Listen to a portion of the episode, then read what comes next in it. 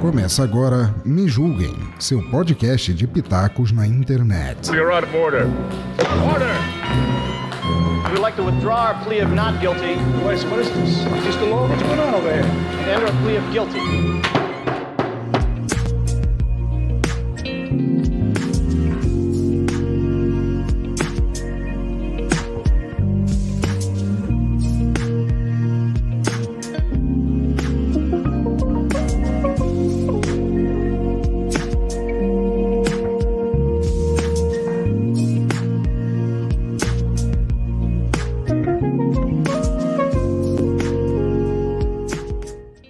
Bom dia a todos e todas. Estamos iniciando mais uma atividade do Silce, é, em parceria hoje com o curso de Letras da Universidade Estadual de Goiás. Eu quero aqui agradecer a professora Lilian, coordenadora, que possibilitou, intermediou essa, essa fala tão especial de hoje. É, quero de antemão agradecer a toda a equipe do SILS, que está mais uma vez aqui é, contribuindo, né? o Luciano, que está aí nos bastidores ajudando a gente, vai estar no chat. É, antes de apresentar a nossa mediadora, que vai apresentar né, a, nossa, a nossa palestrante tão especial hoje, eu quero só lembrar vocês que essa é uma atividade que vai ser certificada. É um evento gratuito, como vocês sabem. E se vocês se interessarem por certificado, ao longo da palestra, mais no final da palestra, nós vamos disponibilizar um, um formulário para vocês preencherem e receberem uma declaração, tá bom? Então, é, essa, como eu disse, é uma atividade gratuita, uma, uma, uma, uma, atividade de universidade pública, né? Então, é, a gente fica muito feliz em mais uma vez poder é, contribuir né, com, a, com a formação, com os estudos de vocês. E hoje a gente tem, como eu disse, uma, uma palestrante muito especial, que é a Rosiana Murray. E para fazer, é, é, mediar essa fala da Rosiana, eu, nós trouxemos aqui uma amiga nossa, muito já conhecida aqui, sucesso aqui no Silce, né, no, nas atividades que já nos antecederam, que é a professora Daniela Francisco. É, eu vou apresentar a Dani, né, embora muitos já conheçam. A Dani é doutora em letras pela Universidade Estadual Júlio Mesquita Filho, a Unesp, de Assis, na, na, linha de expressões literárias da modernidade. Possui graduação em pedagogia também pela Unesp, campus de Marília. A Dani lecionou por três anos no ensino fundamental em Marília, é coordenadora pedagógica municipal na, na cidade de Lins, tem experiência na área de educação, com ênfase em história, em história da educação. É mestre em estudos literários pelo programa de pós-graduação em letras da UFMS, foi minha colega, minha colega minha do Luciano lá em, em Lagoas. Foi bolsista da CAPES, lecionou na Faculdade Salesiano de Lins, no curso de Pedagogia, e atualmente é professor do curso de Pedagogia da FUNEP, desde 2020. Dani, eu quero mais uma vez agradecer né, a sua disponibilidade de fazer, de contribuir né, com esse momento tão, tão especial. E, e espero né, que você seja mais um de vários momentos que você vai ter aqui com a gente. Bom dia, Samuel. Eu agradeço o convite, eu agradeço a oportunidade de estar aqui novamente. É sempre um prazer né? Gente que trabalha, entre aspas, com literatura, na verdade é o nosso lazer que a gente junta as duas coisas, né? Quem trabalha com literatura ama literatura, então estar aqui para mim é mais um momento de prazer, né? Além do nosso trabalho de formação de leitores e de auxiliar na formação também dos futuros professores. Eu agradeço a oportunidade. Beleza, Dani. Então vou, vou passar para você conduzir a nossa a nossa convidada, fala da nossa convidada e no final a gente volta, né, e conversa e encerra a nossa fala de hoje, tá bom? Obrigado. Então, bom dia a todos e todas que estão acompanhando a nossa atividade com a Rosiana Murray. É um prazer, como eu já mencionei, estar aqui. E é mais prazeroso ainda o fato de poder dialogar hoje com a Rosiana. A Rosiana é carioca, mora em Saquarema, no litoral fluminense, é bacharel em língua, literatura francesa, escreve histórias e poemas desde 1980, quando publicou seu primeiro livro, Fardo de Carinho. Entre livros de poemas narrativas para crianças, jovens e adultos, editados e reeditados desde 1980, a Rosana conta com mais de 100 publicações. Recebeu ao longo da sua carreira diversos prêmios e trabalha também com projetos de, de de leitura, com escolas públicas. Antes da pandemia, né, pelo que eu vi, ela recebia, inclusive, algumas escolas públicas na própria casa dela para fazer um café de, da manhã literário. É, fez muitas palestras e faz muitas palestras em relação à formação do leitor e, e, veio conversar um pouquinho com a gente hoje sobre isso. A obra da Rosiana ela é permeada por um olhar, pelo seu olhar poético, transporta para a palavra sensibilidade, amor, né, da escritora pelo mundo, pela vida. E hoje ela vai falar conosco sobre essa maneira peculiar que ela tem de ver, né, nessa manhã de terça-feira, compartilhar com a gente as suas receitas de olhar. Rosiana, seja muito bem-vinda, eu agradeço a oportunidade, estou muito feliz de estar aqui fazendo essa mediação. É, bom dia a todos e todas, é maravilhoso, né? É, estar aqui falando com alunos de letras e de pedagogia, porque as duas coisas precisam estar muito misturadas. Um professor de fundamental ele tem já que ser um excelente leitor para separar o joio do trigo e para passar essa paixão, né? A criança, ela gosta muito de poesia, muito. A criança não tem nenhum preconceito contra a poesia, nenhuma dificuldade de entender imagens, metáforas e o nonsense, principalmente, que às vezes para um adulto é tão difícil, para a criança é o mundo dela, né? O nonsense é o seu mundo. E se você alimenta isso, é, é, algo muito maravilhoso de se ver como rapidamente, porque eles já nascem poetas. Todo mundo nasce poeta, porque todo mundo, quando é criança, se assombra com a vida e vai perdendo o assombro. E a escola, é, ela contribui muito, muitíssimo mesmo, infelizmente, para a perda deste assombro que é o motor da vida. Se você se acostuma com a vida, é, fica tudo muito sem graça, muito tudo muito monótono e muito igual.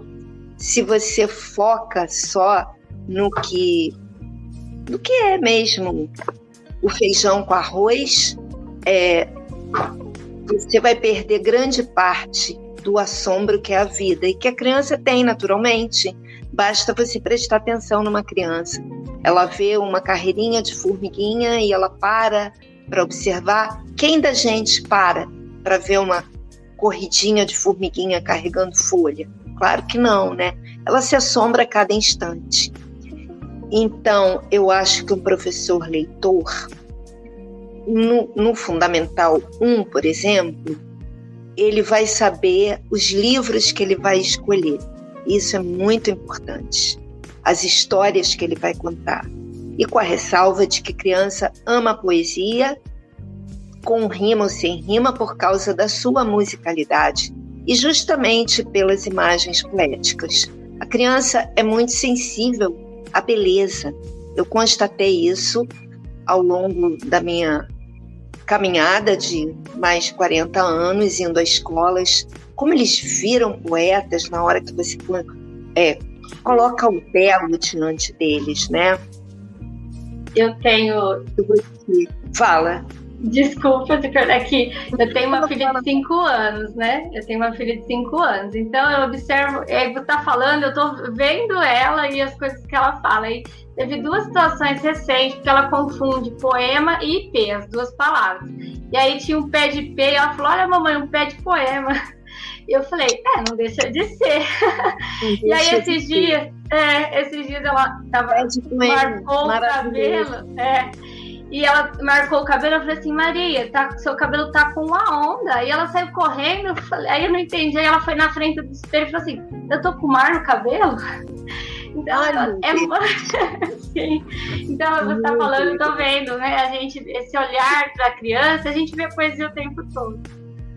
Então, esse professor, ele tem essa faixa de idade, né, para para interagir com ele e a gente, eu também vejo minha neta hoje com sete anos, eu fico eu fico do lado dela como se eu tivesse realmente fazendo uma pós-graduação em maravilhas, porque é divino.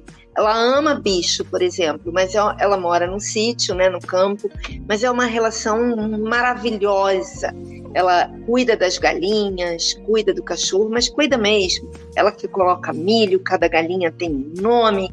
E o sonho dela, de presente de aniversário, para vocês imaginarem, ela pediu uma galinha lá, que ela queria de uma determinada raça diferente. E numa conversinha comigo, ela falou: vó, com sete anos, né? Ela falou: vó, eu queria tanto um pavão. Aí eu falei: Gabi, você sabe que o pavão tem um canto tão triste? Ela falou: Eu sei, vó, porque eu já ouvi. Ela escuta o barulho dos bichos, a fala dos bichos, de tanto que ela ama. Eu já ouvi, mas eu quero um pavão. Eu só não sei como é que eu vou me acostumar com a tristeza do pavão.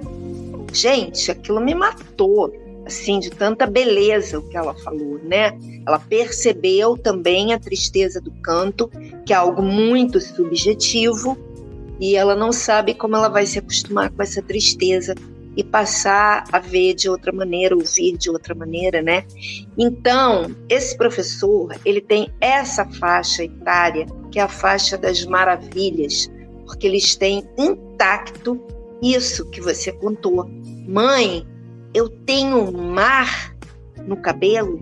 Olha que coisa, gente. Mas aí eles crescem e viram adolescente, pré-adolescente já, vamos dizer, lá para o sétimo, oitavo, nono ano do fundamental. Acontece que hoje o livro compete com muita coisa, que para eles é absolutamente fascinante, né, faixa etária. Meu neto não lê. Ele tem 12 anos, né? 11, 11, 12, 12 anos, acabou de fazer. Ele não lê, gente. Não é raríssimo. Porque o tempo livre que ele tem, ele gosta de jogar. Então, vai ser na escola que ele vai ter que ler. Mas se ele tiver livros obrigatórios para ler, vai ser uma coisa ruim para ele, é obrigação.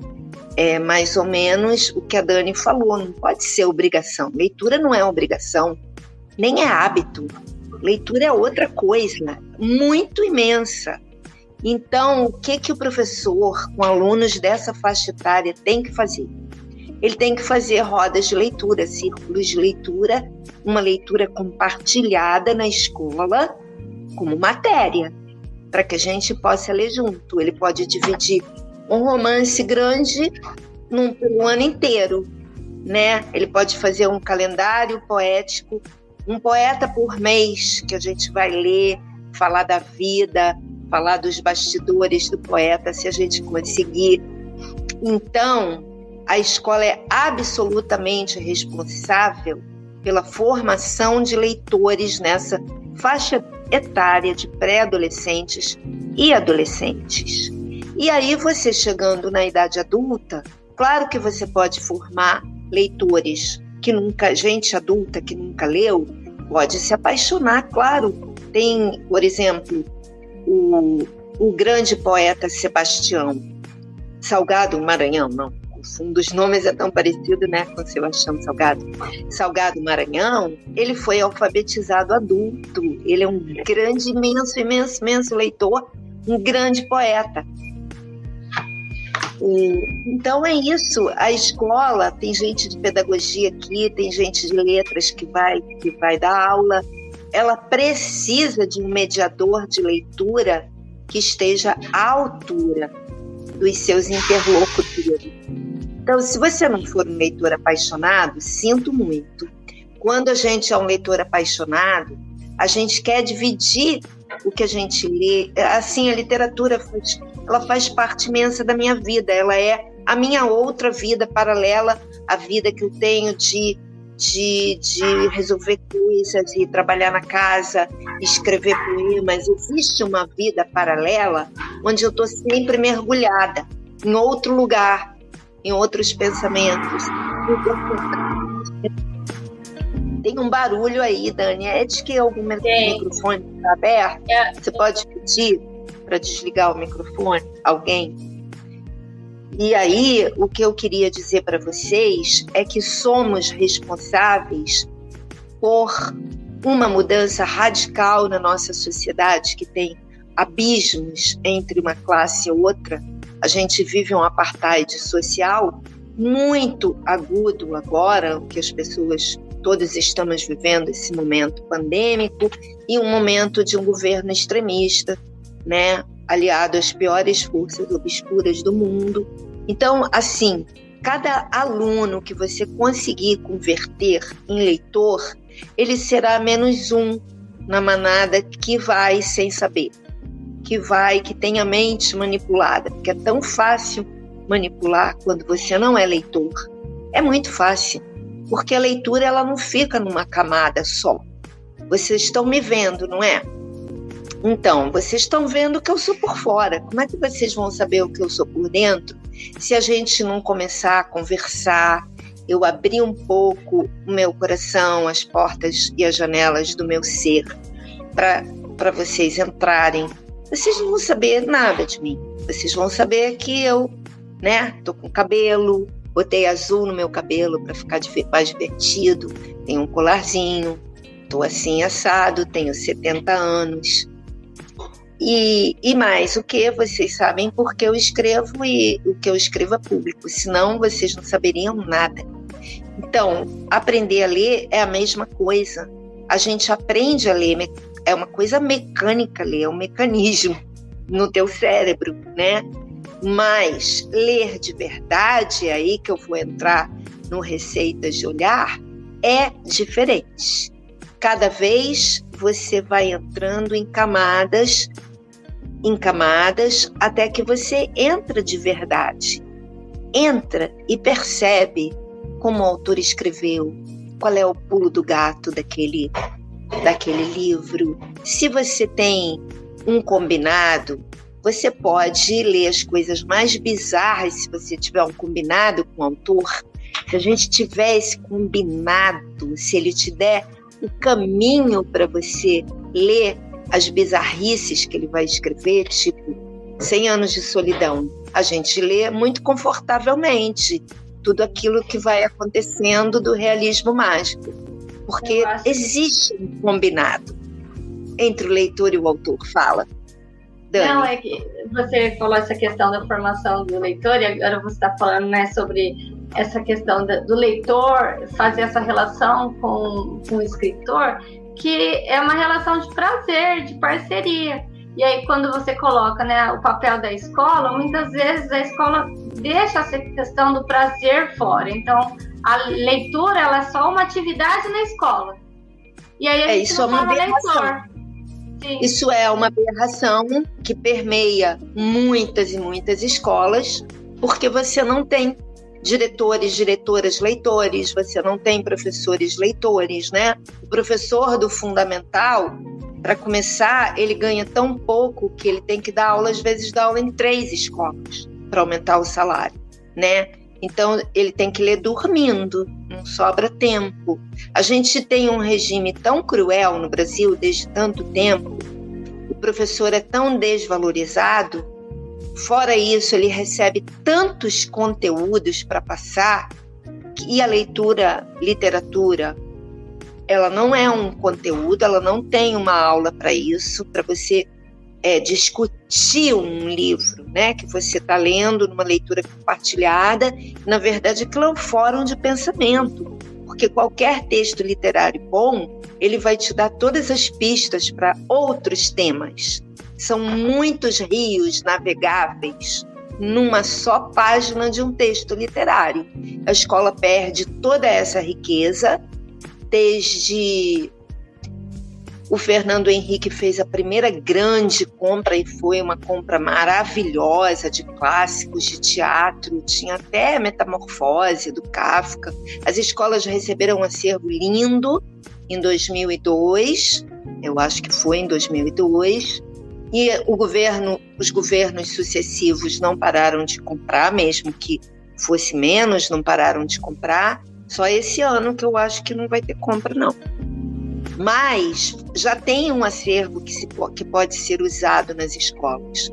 Na verdade, o nosso trabalho tem que ser para que mude a mentalidade da escola. Eu sempre falo que o professor ele tem que abrir uma janela na sua sala de aula não importa a faixa etária, para ele poder ser ele, né? e, e fazer uma formação não só de leitores, mas de seres humanos, para a gente preservar o que ainda existe de humanidade em nós, porque isso está acabando. Pelo menos aqui no Brasil. O que existe de humanidade, de empatia. Fora que não existe nenhuma universidade de empatia. Uma faculdade de empatia existe? Não. Então, a literatura é a universidade de empatia. O que, que eu fiz no meu livro Receitas de Olhar, que eu escrevi em 97, num caderno, que eu ainda escrevi à mão, não tinha computador ainda. Ele foi publicado em 97, mas eu, na verdade, escrevi em 96. Eu tive a ideia, né, de escrever como se fosse uma receita, o poema, mas que seria de diversas maneiras de ver a vida, né, com assombro, sempre. E eu escrevi e eu reli tudo e achei uma porcaria quase que eu jogo fora. E aí, o marido da minha irmã daquela época, ela é separada dele, né? É, ele era um grande leitor de poesia, bom leitor de poesia, não é tão fácil. Poesia é um gênero com muito preconceito. E ele, eu, eu, eu antes de jogar fora, eu falei para ele, antes de jogar fora, Eduardo, você leria esses poemas? Porque eu estou achando horríveis. Aí ele me devolveu dizendo que eram muito bons, que era uma ideia genial e que os poemas eram ótimos. Então, eu falei com a editora da FTD na, na época e mandei pelo correio, né? Ele passou, ah, ele até me falou, eu vou passar limpo para você no computador e você vai ver como você vai gostar. E ele me deu prontinho e eu mandei pelo correio para a editora FTD e ela gostou tanto que falou na hora, assim, vou publicar, publicou rápido, saiu logo em 97. E eu estava morando em Madrid quando o livro recebeu o prêmio de melhor livro de poesia. Aí eu estava falando do resto de humanidade que todos temos, porque a vida de um país e do planeta, infelizmente, ela é regida por um capitalismo muito selvagem que vai deixando o humano completamente de lado, né? Então, o que, que aconteceu esse ano, no começo desse ano? A FTD tirou esse livro do catálogo, sem se importar com a qualidade do livro, um livro muito amado, muito amado mesmo. Os alunos fazem coisas incríveis e alunos de todas as idades. Eu vi primeiro ano, segundo ano do fundamental trabalhando com livro e adolescentes do, do nono ano trabalhando com livro. Então é um livro que pega qualquer faixa etária. Eles tiraram três livros meus do catálogo. Esse era, tinha ganho o prêmio de melhor de poesia e um outro tinha ganho uma, um selo de altamente recomendável. E eu briguei com o editor, falei que ia tirar toda a minha obra de lá, porque eu fui comunicada assim assim, seus livros, os livros tais e tais e tais, saíram do nosso catálogo. E aí tive uma briga com o editor, que me pediu desculpas, que falou que ele também era escritor e que ele entendia. Mas as pessoas que selecionavam os livros que sairiam do catálogo, elas, é, elas não analisavam nada do livro, elas escolhiam assim, ao acaso, né? Eu vou, ah, vou tirar esse. Ah, não gostei do título, vou tirar esse. Então eu vejo que aí não cabe nenhuma humanidade, nem ao menos eles examinam os títulos que eles acham que para enxugar o catálogo e ter mais grana, ter mais dinheiro, eles vão cortar X títulos. E você é sorteado ou não?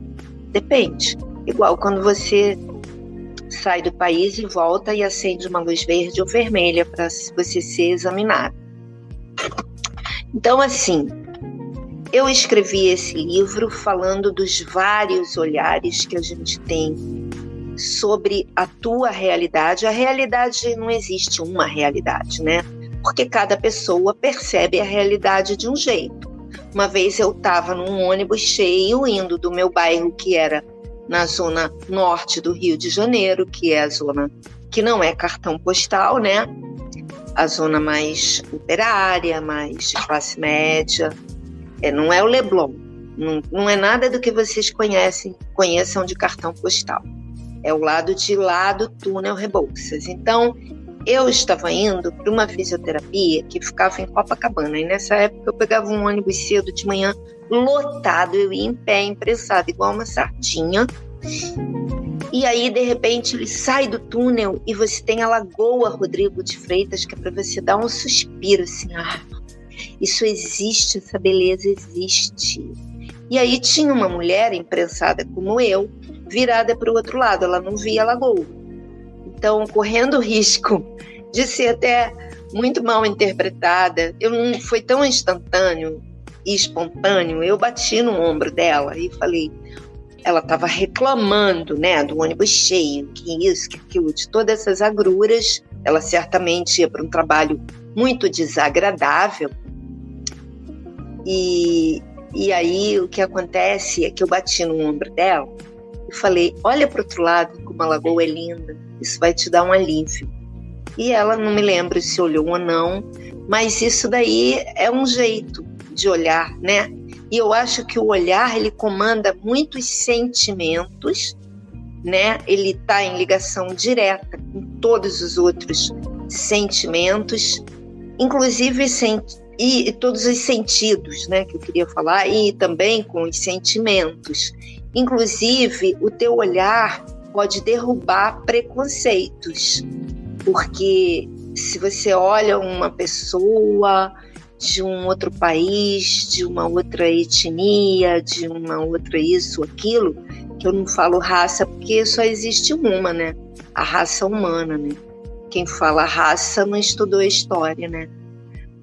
A gente sabe o que acontece quando se fala raça.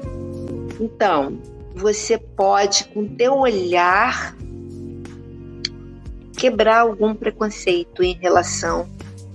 É, eu tenho uma dificuldade com as mulheres cobertas de véu islâmico, porque eu associo com os talibãs, com a maneira como as mulheres são tratadas, e eu tento acostumar o meu olhar para não olhar justamente com esse olhar preconceituoso, porque algumas mulheres são obrigadas a usar, por exemplo, agora nessa desgraça que está acontecendo no Afeganistão, se a mulher não usar um véu islâmico, ela pode ser até morta, né? Assassinada.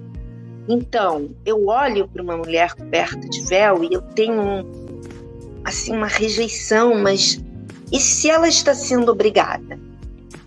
E se ela quer usar? Muitas querem usar, é por uma convicção profunda. Que direito tenho eu de olhar com esse olhar? Entenderam o que eu estou dizendo? Então, vou ler um poema para vocês que está nesse livro. É o último. Esse livro é muito lindo, ele está esgotado, mas ainda bem que ele será editado, não por uma editora tão grande ele vai sair. A editora Lê, que é uma editora média de Belo Horizonte, ela conseguiu permissão da família, porque a Elvira Vigna já morreu, para que fossem mantidos os originais. E a editora FTD fez um preço acessível pelas imagens que ela tem no acervo dela, guardadas ainda. E, e o livro vai sair igual então, eu estou esperando para o ano que vem essa reedição, que será uma grande felicidade. Eu vou ler o último poema e no final ele vai entrar na tela. Nas primeiras horas da manhã, desamarre o olhar, deixe que se derrame sobre todas as coisas belas. O mundo é sempre novo e a terra dança e acorda em acordes de sol faça do seu olhar imensa caravela. É isso. A gente tem que abrir o olhar para essas múltiplas realidades. E agora a realidade digital é uma delas. Eu estou aqui com vocês, vocês estão longe de mim fisicamente e eu não precisei pegar um avião e ir até aí. A gente só tem algo que eu já fui me acostumando, que é não saber o que a plateia está sentindo. Porque, como eu acredito ferozmente em energia, a energia da plateia ela é palpável. mesmo que esteja todo mundo quieto, você consegue pegar a energia e saber se o que você está falando interessa ou não. Fora que pessoas que estão é, olhando o celular ou cochilando, saindo né, da tua fala, mostram exatamente o desagrado. Mas existe uma energia sutil em todas as coisas. E infelizmente a tela não deixa que isso aconteça, a não ser que a gente tenha as imagens e, e é complicado para um, uma fala para tanta gente, né? Então, mas já é uma realidade, é uma realidade paralela e a gente tem a realidade e o real, mas a gente, elas são, elas são o que você está olhando naquele momento e tanta coisa acontece. Se você botar 10 pessoas para contarem um fato que aconteceu naquele lugar, onde vocês estão agora, aconteceu um acidente de carro. E aí o jornal vai mandar 10 um, um ataque terrorista, digamos, lá no Afeganistão. O jornal vai mandar não sei quantos jornalistas, cada um vai escrever sobre aquilo, cada um vai narrar de um jeito e muitos terão visto coisas que os outros não veem. Também tem isso. E a realidade da literatura, ela é uma realidade paralela. Quando você está lendo, né? Se eu estou lendo algo, agora eu estou lendo um livro lindo que a gente vai discutir no meu clube de leitura da Casa Amarela, que chama, chama O Som do Rugido da Onça. esqueci a autora. Magnífico, magnífico. Você pode ver para mim, se você tiver ocasião, aí e ver o nome da autora. Ela tem um sobrenome complicado e eu esqueci o nome dela. E depois você coloca aqui, no chat. É. Esse livro é magnífico. Fala, escreve Michelina, aí pro pessoal. É. É, um nome meio polonês. Você coloca no chat para eles. Então, eu passei pela Amazônia, eu tô em Munique, que eu estou relendo o livro agora. Eu estou passei por uma viagem de navio e estou em Munique, mas eu tô mesmo.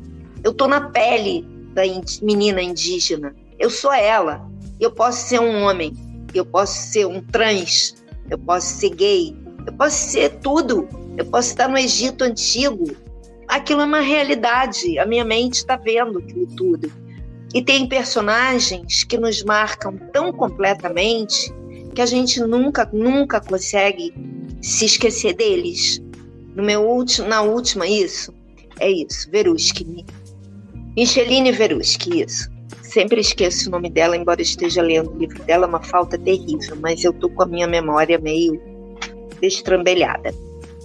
Aí o que eu estava dizendo para vocês é que a gente entra de tal maneira no personagem que muitas vezes ele é como um ser humano, né? ele vai acompanhar a gente pelo resto da vida. Ou em situações limite que a gente está vivendo, aquele personagem que a nossa cuja identificação com ele foi tão profunda, vai nos ajudar a atravessar aquele momento. Por exemplo, eu li o Memorial do Convento do Saramago e a personagem Blimunda, hum, que comendo um pedaço de pão, ela podia olhar dentro das pessoas e saber que doença elas tinham, quanto tempo de vida elas ainda tinham. Olha o pacto que a gente faz com leitura, a gente acredita é, com o autor, né? Digo, é, essa personagem Blimunda nunca me abandonou, nunca me abandonou. E no meu sofrimento extremo daquele momento, o sofrimento extremo dela é, parece um paradoxo, mas me ajudava porque o dela era pior que o meu, né? O marido é, dela ia ter uma pena terrível. Fala. Estou é, lembrando do fato que você contou quando você chamou a moça que estava olhando para outro lado da janela. Eu acho que é uma metáfora perfeita. Você fez na, na ação aquilo que tanto os seus livros quanto outras literaturas fazem com a gente, que é falar assim, olha, tá ruim aí, mas lê aqui, olha para outro lado, né? Então eu acho que é uma, uma boa metáfora da gente entender qual que é o papel da arte de uma maneira geral e da literatura, trazer a gente para esse outro lado, né?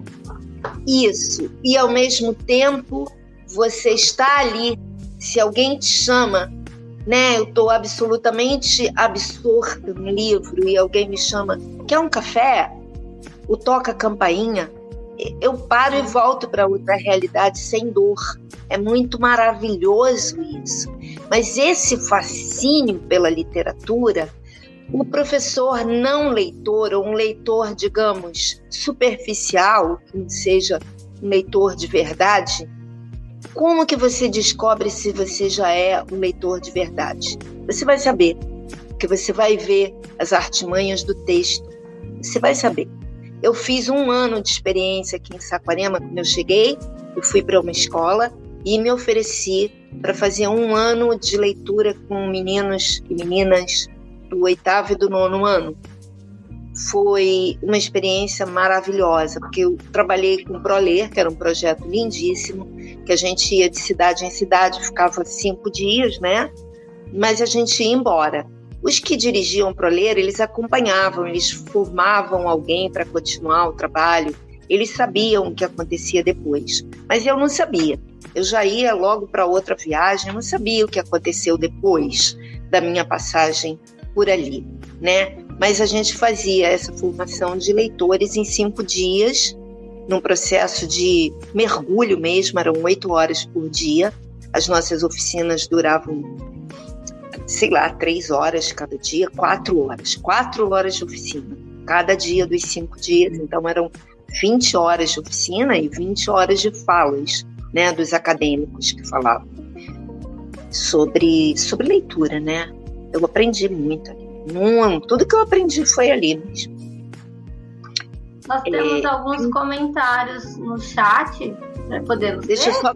Tá, peraí, claro. deixa eu só é, fechar esse pensamento que, que eu estava dizendo para vocês. Como que o leitor vai saber se ele já está no ponto?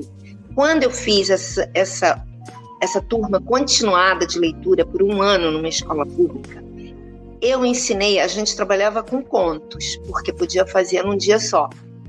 A escola tirava uma cópia, eu dava para eles o conto, a gente fazia uma leitura compartilhada, eu era a leitora guia. Eles foram aprendendo. Em cada conto eu mostrava para eles o pulo do gato, porque um conto, vocês sabem, é algo maravilhoso. E o Cortázar já disse que um conto é assim: o leitor tem que ser nocauteado no final ele tem que ir a nocaute, ele tem que. Ah, uau, eu não estava esperando isso. E aí eu ensinei isso para eles. E a gente, eu me lembro de um conto, que era o da Lígia Fagundes Teles, que eu li com eles, das formigas. E aí eu falei para eles: eu quero o pulo do gato. E o pulo do gato era a casa, que já parecia uma caveira, uma casa meio assombrada, que já prenunciava o acontecimento que o que iria acontecer. Pode falar. Querida, pode falar. Desculpa ter te cortado. Nada, é. normal. A gente, tá, a gente não está numa palestra, a gente está numa fala informal. Fala, é, é, eu acho que todas essas questões que você coloca mostram essa necessidade mesmo do professor, da professora serem leitores, porque onde vem o prazer, né? Vem nas subjetividades. E aí, quando a gente coloca a literatura só como uma disciplina no currículo, a gente destoa ela de toda a função dela. E o professor, o professor que é leitor, é, o professor que é leitor, ele vai trazer a subjetividade e o prazer para dentro da sala de aula. O professor que não é leitor, ele apenas vai ser um tarefeiro, ele vai cumprir uma tarefa de ler um livro, mas ele não Exatamente. vai dar a função da leitura, não é? Eu também. E eu vou além de você. Eu, eu acho que existem livros que não são nada prazerosos. Um livro sobre a guerra é doloroso, não é um prazer ali. Você está lendo um livro que te dói, te rasga, né? Mas a leitura tem que ser uma paixão, vai além do prazer. Mesmo que você sinta dor, ela é uma paixão. E quantas paixões não causam dor? E a gente paga para ver. A gente vai até o fim do livro, por paixão. Sim.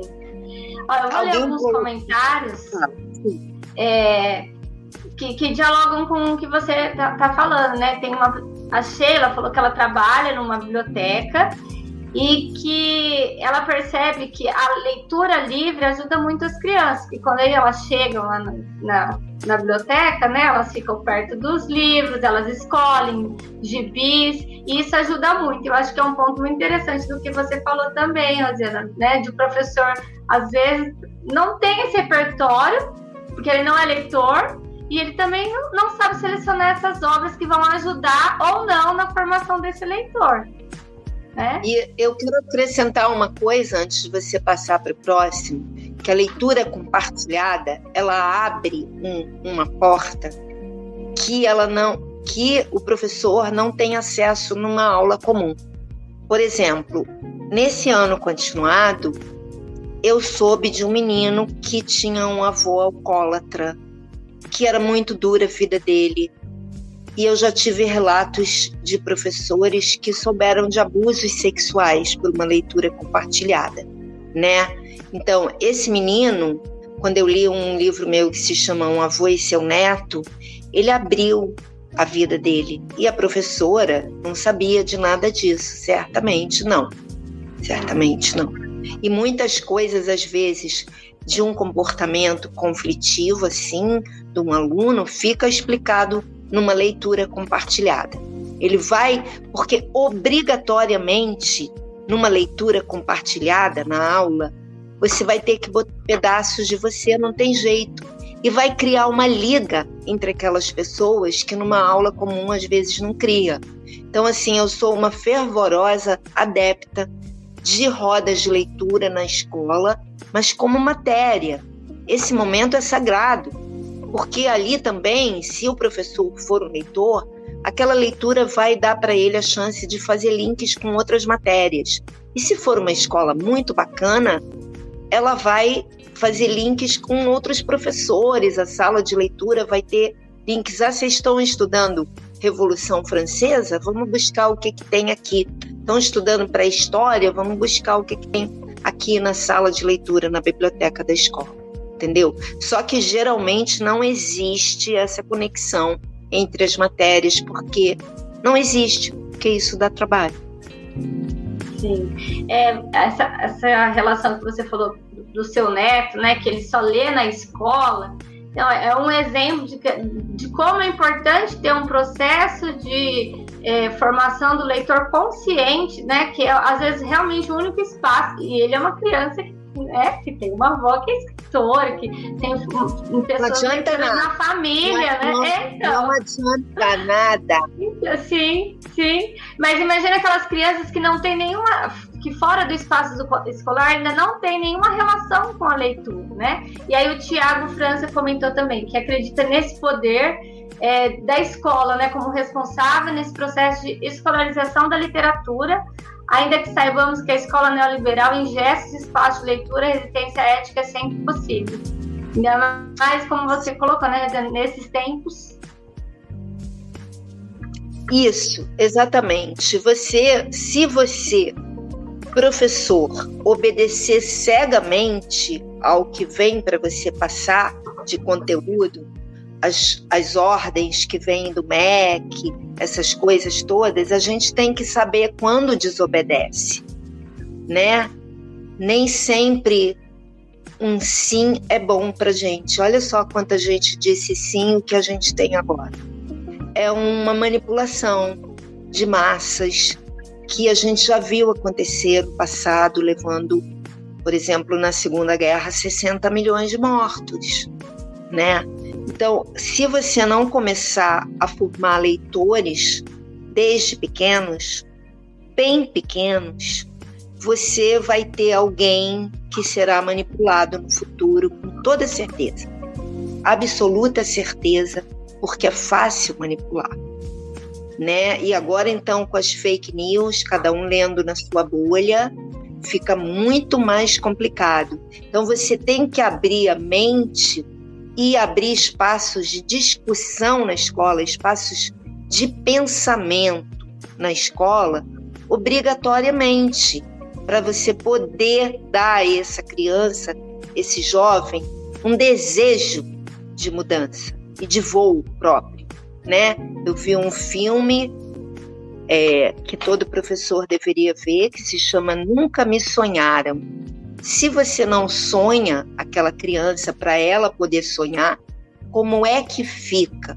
E quando você dá literatura, não só você está sonhando aquele jovem, você está sonhando com ele. Você está mostrando a ele quantas outras realidades, quantos outros mundos existem. Maravilhoso. Mas as escolas estão muito ancoradas, como esse menino falou, um engessamento da sala de leitura como uma obrigatoriedade. Claro que você tem experiências maravilhosas e eu aconselho vocês a pesquisarem sobre as escolas municipais de Oeiras, no sertão do Piauí. Eu sou fã absoluta, ganharam prêmio da Unesco, são premiadíssimos, porque são escolas em rede. O que uma escola faz aqui, a rural lá a 50 quilômetros faz igual. E todo o ensino deles é feito através de arte e literatura. Então eles têm é, eles têm medalhas de ouro em astronomia e matemática porque eles leem, porque eles tocam instrumentos, porque eles cantam, porque eles fazem teatros e aí a tua mente vai ficando cada vez abrindo, mais elástica, né, mais maleável a tua mente, teu cérebro, e você vai abrindo também para tantas outras formas de vida, de gente, né, e a tua humanidade que a gente ainda tem, daquela humanidade das humanas que cada vez mais estão sendo extintas, elas vão se preservando, né? É isso. Isso é muito bonito. Então, falei pra caramba. Se alguém tem alguma coisa para perguntar. Eu, eu tenho uma, uma pergunta, Rosiana, que é, tem muito a ver com essa, essa questão da educação do olhar, né? Dessas receitas de olhar que você traz na sua obra, não só nesse livro específico, eu acho que não, tem, esse livro tem um título, né, Receitas de Olhar, mas eu acredito que toda a sua obra tem um direcionamento do olhar do leitor é, até mesmo, por exemplo, em livros é, infantis, como Casas, Circo, que trazem temáticas lúdicas de humor para as crianças. Em algum momento você traz um outro olhar. Então, no livro Casas tem um poema que fala sobre as pessoas que não têm casa, que todos deveriam ter casas, né? No livro Circo tem uma estrofe que você fala sobre a questão de que de todas as pessoas deveriam ter condições de entrarem no circo, né? É, e, e, tem outras obras no, no, no, Paisagens também, você traz esse, essa, esse olhar crítico para determinadas questões da realidade. Então, acho que você demonstra na sua obra um respeito muito grande pelo leitor. E aí você até já falou um pouquinho, né? Mas hoje a gente passa por um momento que, muito além de ensinar, você falou até de alguns livros seus que foram retirados, né, do catálogo, a gente tem uma ditadura nas redes sociais, uma ditadura nas escolas que clama pelo aquilo que eles consideram politicamente correto, pela ética, pelos bons costumes, pela família, como se só existe um modelo de família, né, possível. E como você vê, como escritora, né, que você tem um por instrumentos de trabalho o livre dizer, o livre pensar. Então, como é para você, né, é, criar nesse momento? É... Olha, os meus livros, eles nunca foram censurados. Mas, por exemplo, o livro do meu amigo José Mauro Brandt não só foi censurado, porque ele isso ainda no governo Temer, porque ele fez um reconto de uma história popular, que é uma história de incesto, como ele foi ameaçado de morte inúmeras vezes, ficou aterrorizado, né? E a gente está vivendo um momento específico na história do mundo, onde a gente vê se fortalecer no mundo, em vários países, esse pensamento retrógrado que leva a gente, por exemplo, no Afeganistão, está levando para o século XV, é, onde o que vale é a lei do Alcorão, quando a gente tem constituições que conseguiram uma liberdade e um respeito para diversas maneiras de ser, né? E a gente tem no Brasil, é, com essas novas seitas evangélicas, um problema, porque quando é, assim como a gente, eu vou fazer uma ressalva, como a gente tem em Israel, e eu sou judia, e eu sou de oposição a tudo que é bélico, é, a gente tem em Israel uma aliança entre os extremistas religiosos e o governo, eles têm cadeiras no, no parlamento, eles têm partido, e então você vê isso também como direcionamento da política vai por um caminho horrorosamente bélico, embora os problemas lá sejam muito diferentes, porque você também tem um grupo terrorista, o Hamas, do outro lado, na Palestina. Mas o povo, muito, muita gente quer um diálogo, e esse diálogo não acontece. O que acontece em vários países, Polônia, Hungria, né, são essas alianças mundiais até de extrema direita que ressoam fortemente o nazismo. Então, eu aconselho todo mundo a ler muito sobre o nazismo hoje em dia, para você saber e ver como é copiado os signos, como tudo vai acontecendo, a destruição, cada dia um pouquinho, cada dia um pouquinho, né? Isso é gravíssimo, é terrível. Eu não preciso me censurar e eu não me censuraria, mas eu não preciso porque a minha obra ela não toca em nada que agrida supostamente, né? O que eles chamam de valores, né? É, eu abordo esses problemas que eles consideram tremendos e até ameaçam de morte quando você toca numa relação é, familiar de dois homens e crianças, duas mulheres e criança, né? Como se a família não tivesse mudado ao longo dos tempos. A família mudou muito, a gente sabe, mas eles não aceitam, embora como diziam meus filhos adolescentes quando eu tinha um casamento infeliz, eu um casal, mamãe, papai, filhinho, todos estão felizes e eu ficava triste. Meus filhos, o meu filho que já era adolescente, ele me falava assim: "Mãe, a gente naquela época, né, muito tempo, muito tempo. Eu tô casada com meu marido há quase 25 anos. Quer dizer, numa, num outro século muito distante. É, ele, ele falava assim: mãe, a gente nunca sabe o que acontece nas internas das pessoas, ali da família. E a gente sabe disso, que os abusadores sexuais, se não são de igrejas, geralmente eles são da própria família. Então é muito triste toda essa hipocrisia, todo esse ar rarefeito e com um cheiro de esgoto que a gente está respirando. Eu ainda não recebi nenhuma ameaça de morte e espero que não receba, porque eu vou ficar assustada, mas eu não vou parar de falar, porque afinal eu tenho o dom da palavra, eu tenho o dom da escrita.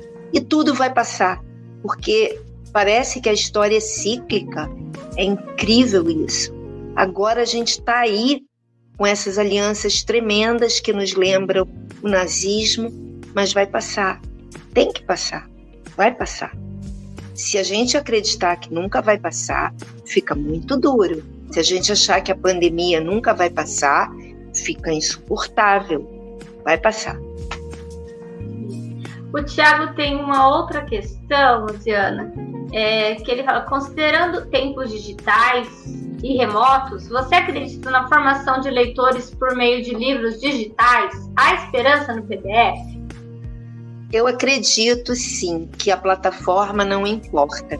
Eu tenho e-books maravilhosos, quase uns 20 no meu site, eu vou passar para vocês, rosianamorrai.com.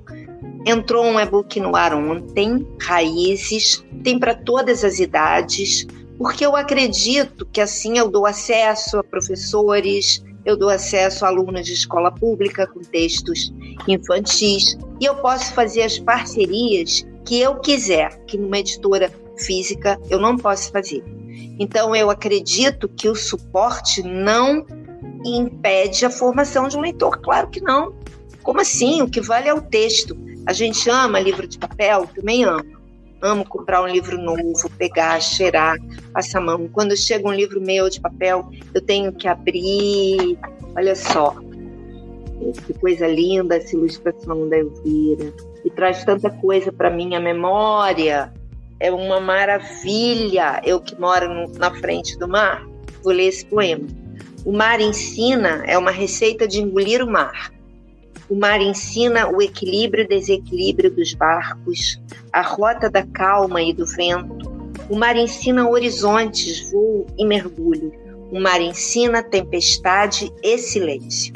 A gente está no meio da tempestade e toda plataforma de leitura é válida, desde que não se faça ilegalmente, porque o autor ele precisa dos direitos autorais e a editora ela gasta muito para fazer um livro físico. Então, por favor, não vamos fazer PDF de livros físicos que ainda não caíram em domínio público. É um pedido. É, e hoje, que nem você falou, né, Luciana, hoje em dia os, as crianças e os jovens, eles estão ali na, na, internet, no celular, no computador, muito tempo. Então, ter o livro aqui, naquela que possa ser colocado nessa plataforma, também é, é um jeito de trazer esses leitores, né? Que a gente claro. com o celular na palma da mão, né? Com então, certeza. É... Com certeza, eu sou a favor. Absolutamente. Não tem volta. Sim. Não tem volta. Não existe o futuro. O futuro é agora, que está acontecendo agora, né? Tá Acho bom? que a dificuldade maior é nossa mesmo, que a gente teve que passar do analógico para o digital, mas eles sempre foram digitais, já nasceram, né? Então, para eles talvez seja mais fácil. É. Completamente é. diferente, eles não imaginam como seria, como era um mundo onde não havia, não havia internet. Eu só vi televisão pela primeira vez com 7 ou 8 anos, por aí. É a vantagem da gente ter muitos anos. A gente viu coisas, mundos que desapareceram e a gente só vai encontrar dentro da literatura. A literatura preserva mundos que desapareceram. É, no, no final do, desse seu livro, né, do Receitas de Olhar, é, você, você faz uma reflexão que eu achei muito interessante e eu vou atualizar uma pergunta que você você fala que muitas vezes me pergunto o que é ser poeta neste final de milênio, porque o livro é do final dos anos 90, né? É, e, e hoje, né? Como para você, o que é ser poeta hoje com, com desse começo de milênio, né, as duas primeiras décadas do milênio, é, que, e no, numa época que mudou tanta coisa, mas ao mesmo tempo a gente tem tanta coisa do passado ainda presente. É uma linda pergunta, né? Porque eu, não há separação entre a minha vida e a minha poesia. Não existe. Eu vivo dentro da natureza e é com imensa dor que eu vejo a floresta amazônica sendo derrubada e a gente já sente os efeitos, né? Falta de chuva, incêndios, né? Quem está no poder nunca ouviu falar de rios voadores, eles não sabem nada de nada. Cada árvore é um ser vivo pensante que tem uma vida extraordinariamente coletiva, que se comunica pelas raízes, tem uma vida subterrânea intrigante, maravilhosa elas sentem, têm uma sensibilidade danada. Então, se você pensar que, que hoje uma amiga minha, Bia Hetzel, falou uma das coisas mais lindas que eu já ouvi. Ela falou: a mata é gente, ela sente tudo. E estão derrubando a, né, das maiores florestas do mundo. Assim, um país que não, não sabe cuidar das suas florestas, né? É muito triste. Olha, tenho alguns poemas que falam dessa tristeza, tenho alguns poemas que falam das alegrias, porque a gente não pode viver sem alegria. Tá aqui com vocês hoje debatendo isso é uma alegria, né? É, a gente tem que falar de tudo, né? Eu, como eu te dizia, que eu vivo dentro da natureza, é, é muito maravilhoso trazer isso nos meus poemas e muito natural, né? Tem uma casinha dentro da mata e eu tô dentro da mata lá na montanha, eu tô na frente do mar aqui em Saquarema. E eu acho que eu sou poeta em tempo integral, eu não separo. Mesmo quando eu estou cozinhando, fazendo qualquer coisa, a poesia está me habitando. Poesia está em tudo, é uma questão mesmo de olhar. É isso. A gente está vivendo um tempo difícil e a gente tem que falar disso também.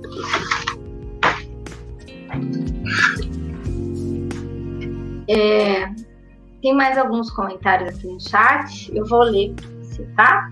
Tem um comentário do Reginaldo que volta um pouquinho naquilo que você tinha comentado em relação ao, ao livro que sofreu censura e do escritor, né, que tem sido até ameaçado, que ele fala justamente que é dentro da escola que a gente é, descobre muitos dos abusos, dos abusos, que a sociedade pede uma regressão na cultura, o preconceito escondido atrás do dito tradicionalismo. Né? Eu acho que sintetiza, sintetiza exatamente. Sintetiza, exatamente. Até que medida a escola é responsável por retroceder também e ela pode fazer algo até na, na clandestinidade, entendeu?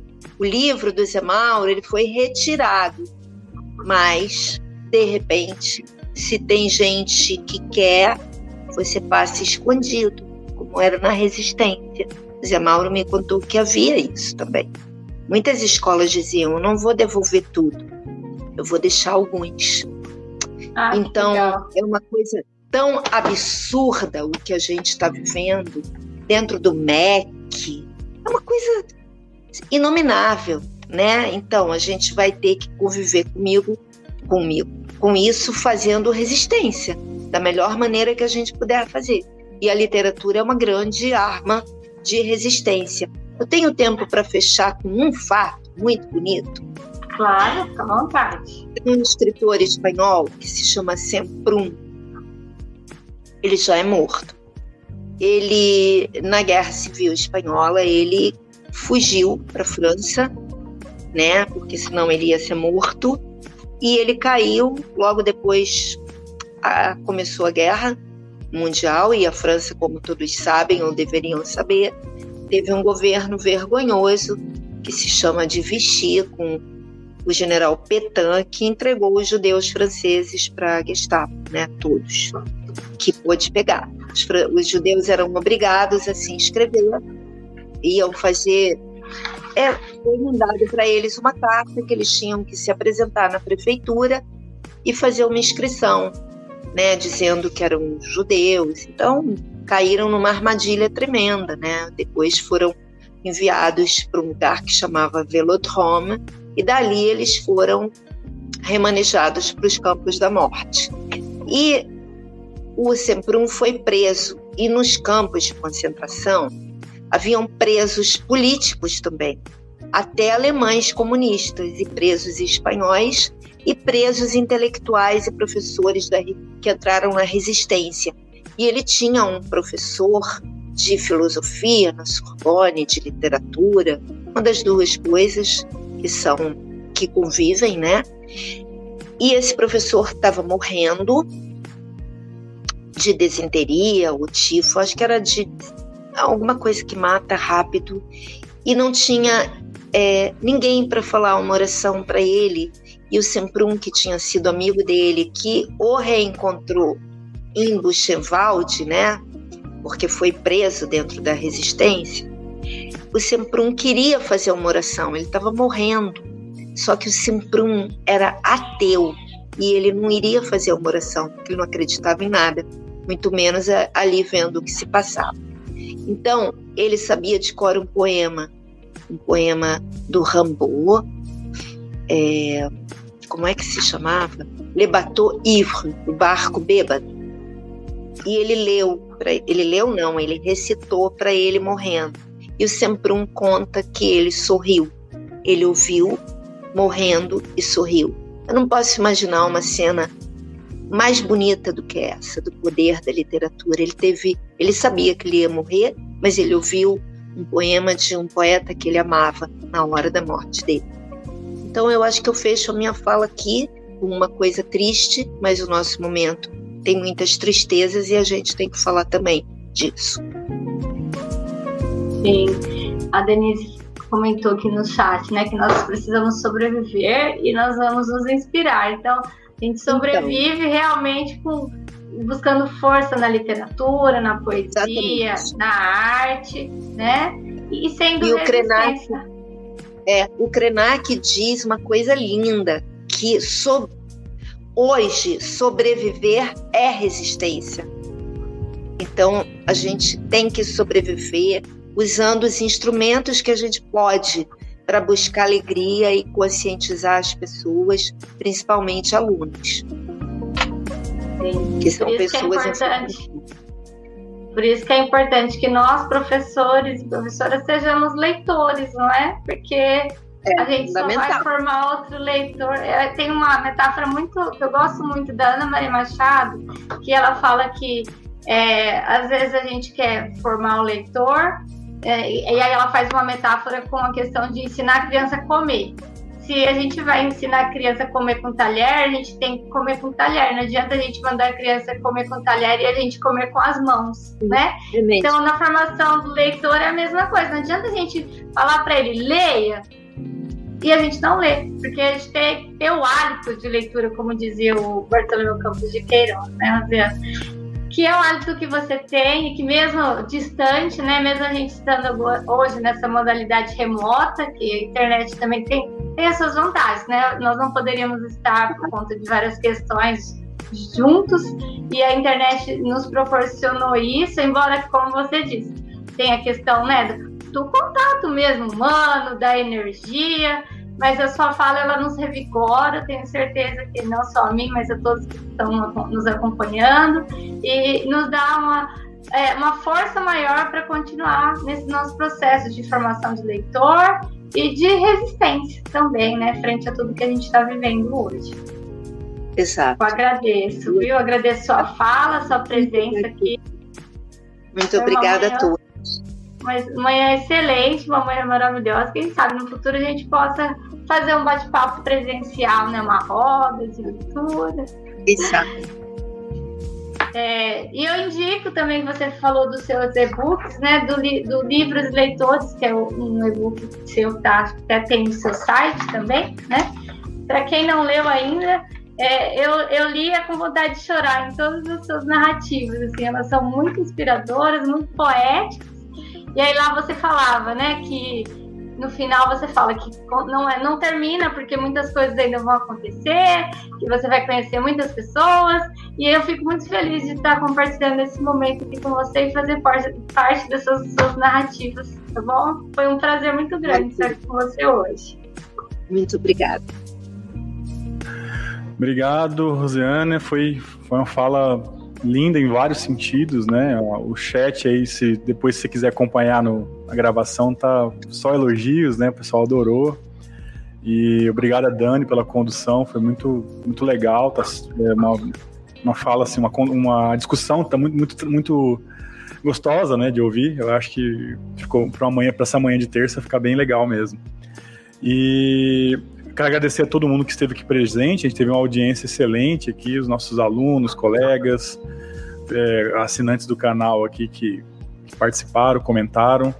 É, foi um sucesso e, e vamos, né, vamos é, celebrar a literatura. Né? Acho que a fala da, da, da Rosiana pode ser sintetizada nisso, né? Celebrar a literatura na, na capacidade que ela tem de confirmar a nossa humanidade. É, muito obrigado a todos e todas que participaram. Tá aqui embaixo o site da Rosiana. Entre, acesse, é muito legal, tem muita coisa legal lá para conhecer mais, né? Os livros, a história. E, e os e-books. Os e-books, né? Que a Rosiana falou, tá aqui. É, é esse, esse endereço aqui que é vocês. Gratuito. É gratuito, legal. Vamos curtir o vídeo, né? Comentar. É, é isso, gente. Brigadão. Lembrá-los que a lista de presença já, já tá na descrição do vídeo, já foi passada aí na, no chat, assinem para vocês receberem a declaração. E eu espero ver vocês nas próximas atividades do SILS. Logo, logo a gente vai ter mais atividades aí tão legais quanto essa que nós tivemos hoje. Certo? Obrigado mais uma vez, Rosiana. Obrigado, Dani. E a gente se vê. Eu agradeço, Samuel. Obrigado. Obrigada mais uma Muito vez. Rosiana. Foi um prazer estar aqui com vocês. Meu prazer. Também. Mais.